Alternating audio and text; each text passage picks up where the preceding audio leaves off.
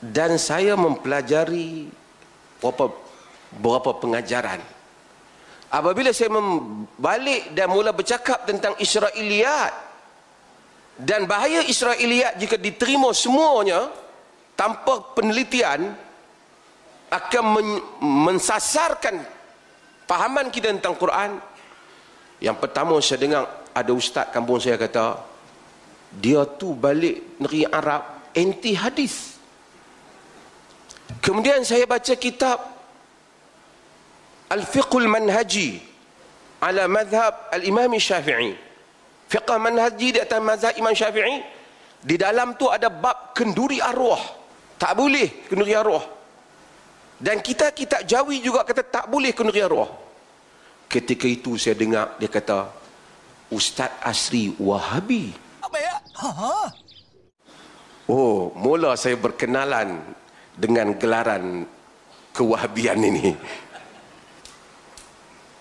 Kemudian bercakap tentang macam mana bila orang mati upah orang untuk semayang. Nak bayang balik hak di mana dia tak semayang. Tak ada dalam agama demikian.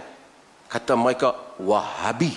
Sedangkan saya belum lagi membaca buku Muhammad bin Abdul Wahab.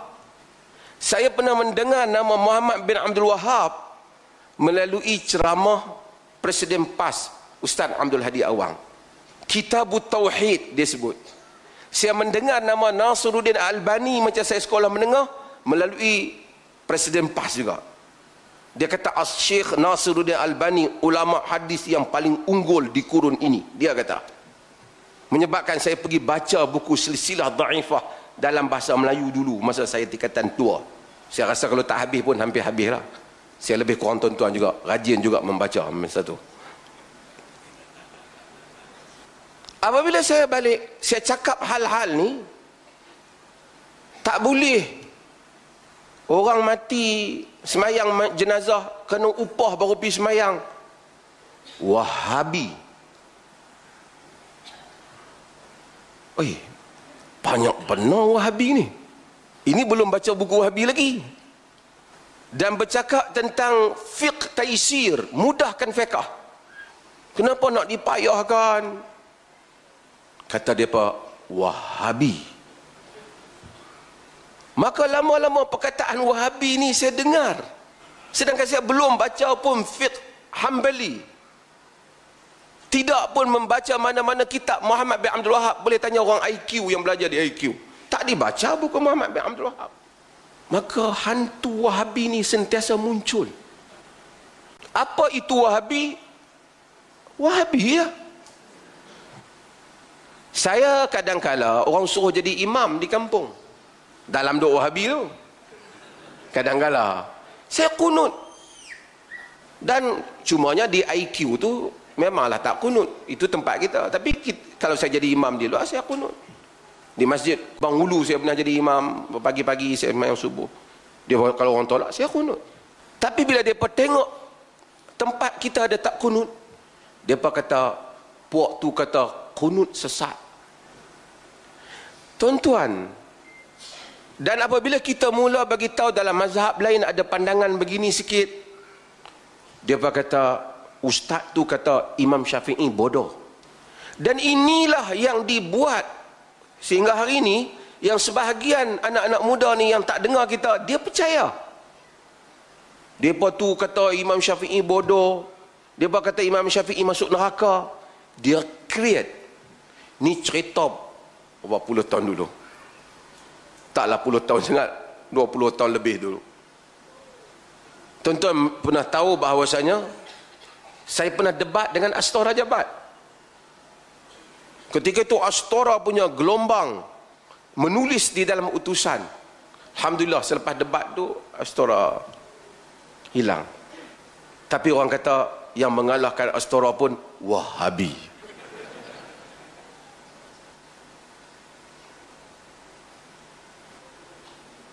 Lebih dahsyat lagi. Mereka kata dia pi kata Imam Syafi'i itu dia tak panggil Al-Imam Syafi'i. Dia panggil budak Syafi'i. Saya duk heran, kok mana masa bila aku panggil Imam Syafi'i budak Syafi'i? Rupanya saya pernah cerita semasa Imam Syafi'i masih budak lagi dia berjumpa dengan Imam Malik dia dapat modal tu tuan-tuan saya melalui tempoh yang lama masa tu belum ada lagi ni. Ramai-ramai ustaz. Kalau buat perkampungan sunnah tinggal saya seorang dengan beberapa ustaz lagi tak lah perkampungan sunnah. Saya mari. Saya nak cerita sikit tuan-tuan. Saya mari di sebelum saya ada uh, eh, PhD saya mari dia Perlis. Saya, saya mengajar di Masjid Kuala Perlis. Rahman ya saya suka mengajar di Masjid Kuala Perlis. Ramai. Dan pun tak kata saya wahabi. Pasal dia orang Perlis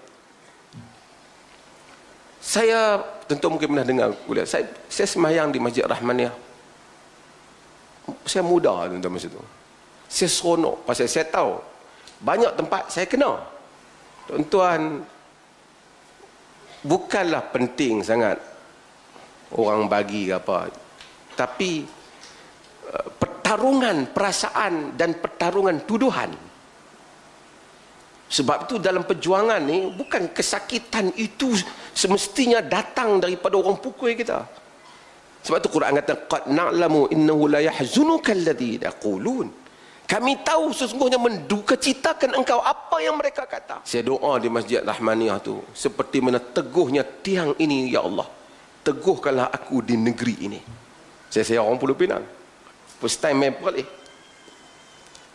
Saya dijemput lagi ceramah di Perlis satu tempat. Tiba-tiba saya kena ban di Perlis. Dia kata saya pembangkang. Tak boleh masuk Perlis. Baru saja doa. Tapi Allah tak mensia-siakan. Lepas tu saya pergi buat PhD. Habis. Kembali. Dah ada doktor. Saya pergi. Banyak tempat saya pergi. Masa lepas PhD tu saya dah debat dengan Astora. Dua kali debat saya dengan Astora. Satu di Mengkuang. Satu kali saya debat di Dewan Bahasa. Baru-baru ni saya ke Kelantan. Orang Kelantan ramai?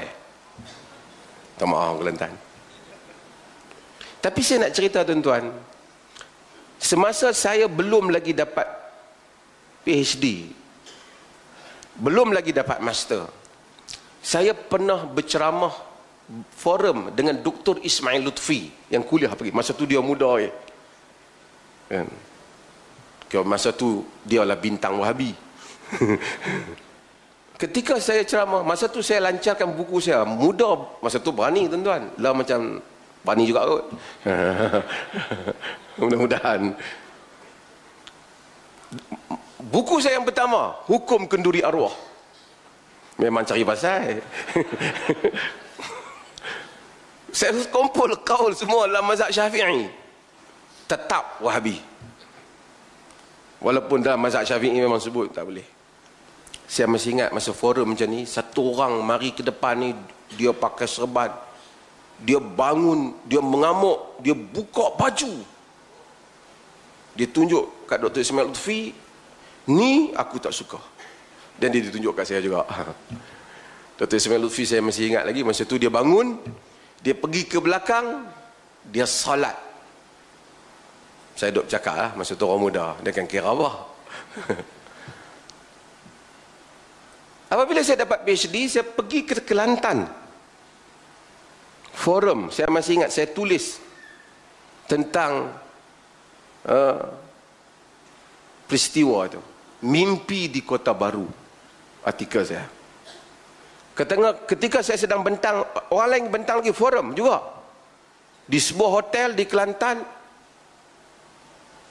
kumpulan daripada pondok masuk di belakang dan buat demonstrasi. Yang berlaku baru ni jauh daripada saya. Yang tu lagi dekat dekat dekat. Dengan takbir dengan apa. Ustaz Kadir ada tanya dia.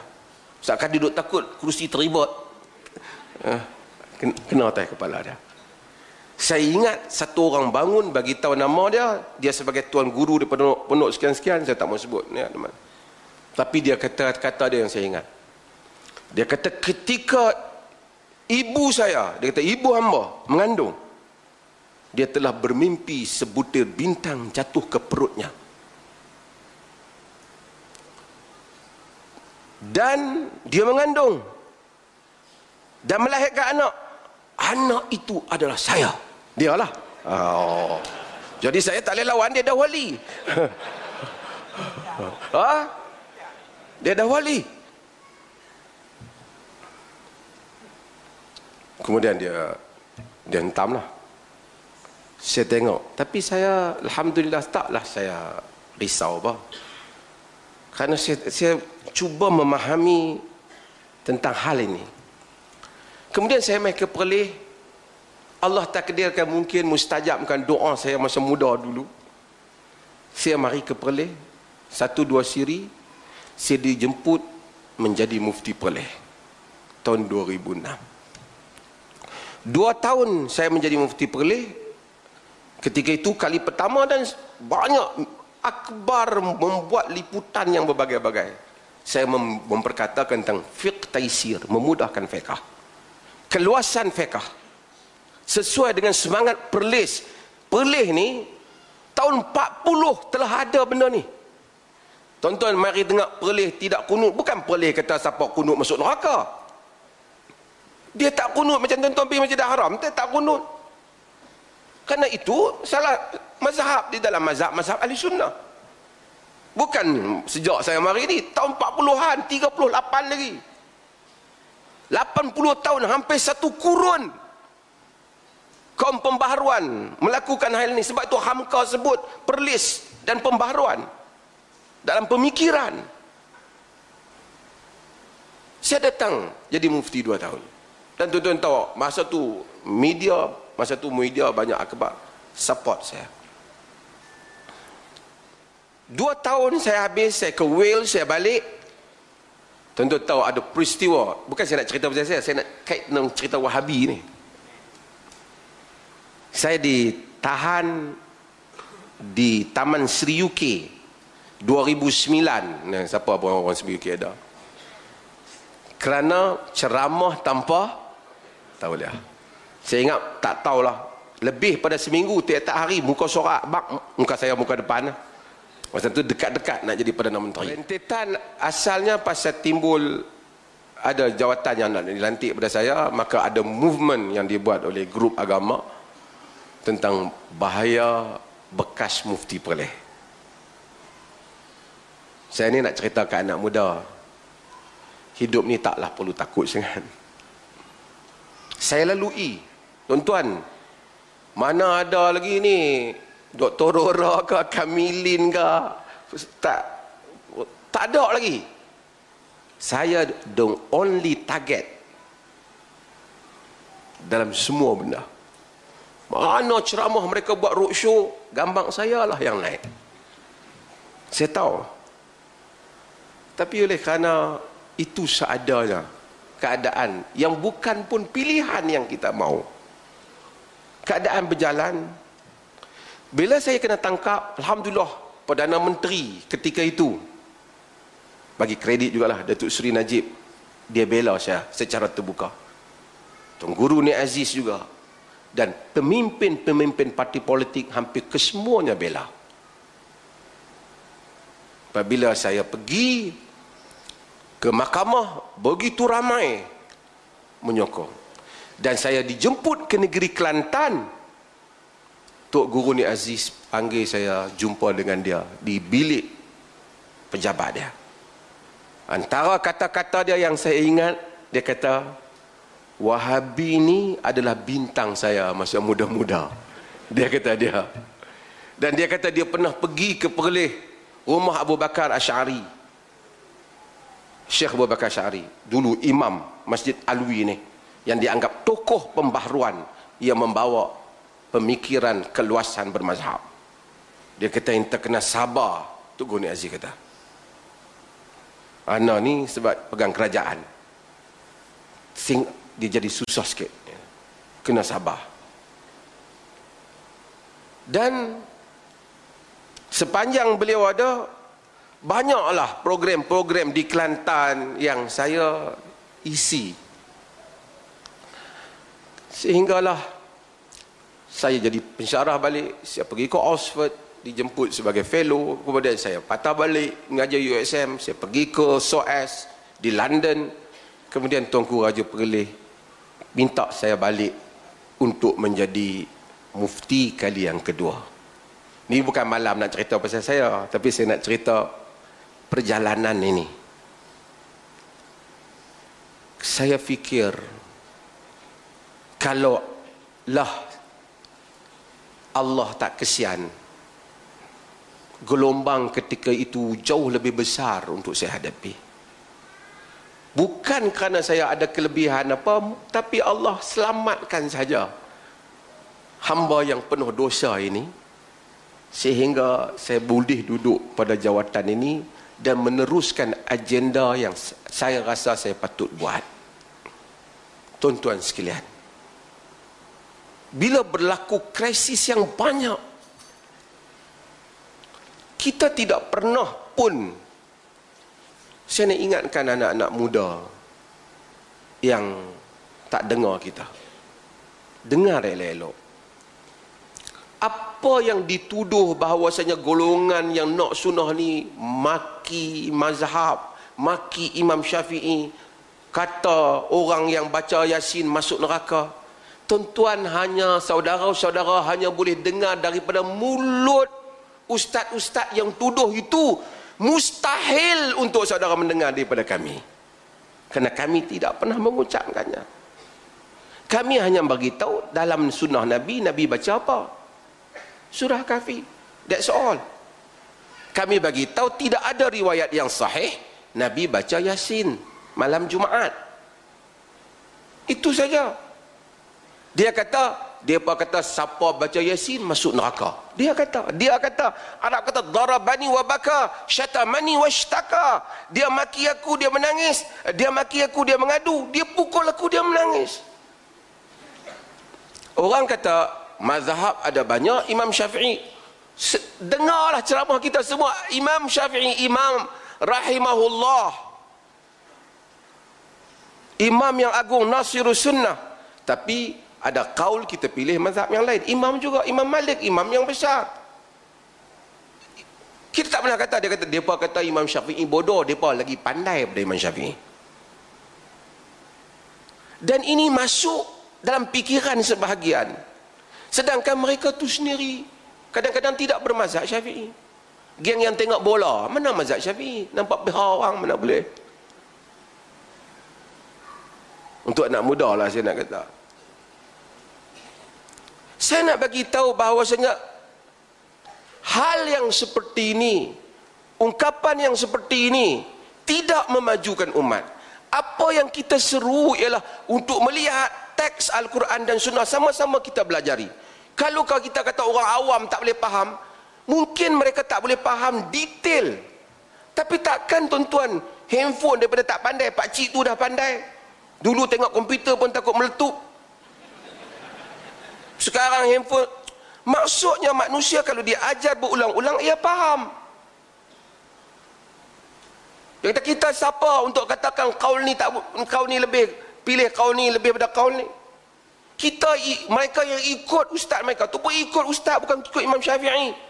Sebab itu ada imam mazhab kata lain, ustaz kata lain maka ikut ustaz. Saya sebut saya selalu buat contoh. Tuan-tuan nak pergi beli kereta. Kereta ni bagus ya bang? Dia kata hang engineer kan nak tanya bagus tak bagus.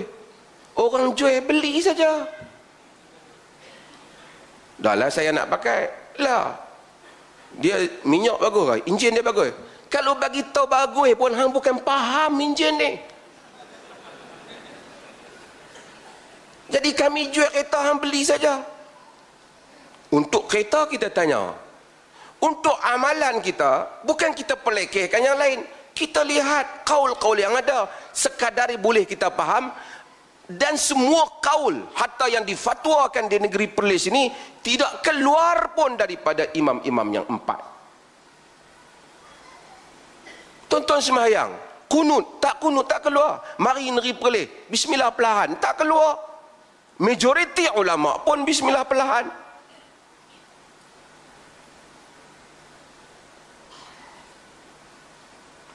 Cuma ia memberi exercise untuk kita tanya pasal apa perlahan. Lalu kita baca oh hadis Anas macam ni. Hadis salah untuk kita tahu hadis. Tak boleh tahu hampa orang awam. Habis tu tak payah buat kuliah mengaji ya. Abang sudah. Kami kena buat apa? Ini adalah hal yang kita ajak ialah untuk tadi siapa nama Ustaz Syiabudin apa? Memandaikan umat. Supaya kita bagi tahu ini agama. Hadza dinul qayyim. Supaya agama ini tonton hargai hebatnya Nabi. Hargai supaya tonton apabila kita salat terbayang pada wajah pada ingatan kita pada perasaan kita salat nabi walaupun memang kita mendengar cara kupasannya daripada imam-imam mazhab tapi asas yang mereka sebut semuanya hadis nabi. Bukan Allahu akbar bayangkan wajah gurumu.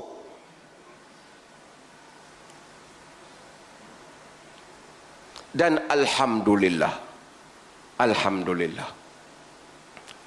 Saya berharap saya tahu pasal ramai orang muda. Tonton tegur kita kita tak maki orang. Kerana kita tidak berjuang untuk maki. Tonton tengok yang mencarut maki dan tonton tengok ulasan yang maki. Saya harap orang yang nak pada sunnah Nabi tak buat hal itu. Kita tak maki. Kita tak angkat jari tengah dalam masjid. Kita tak kata siapa raya hari Isnin jadi sekian. Raya kita takkan itu ajaran Abu Hasan Asy'ari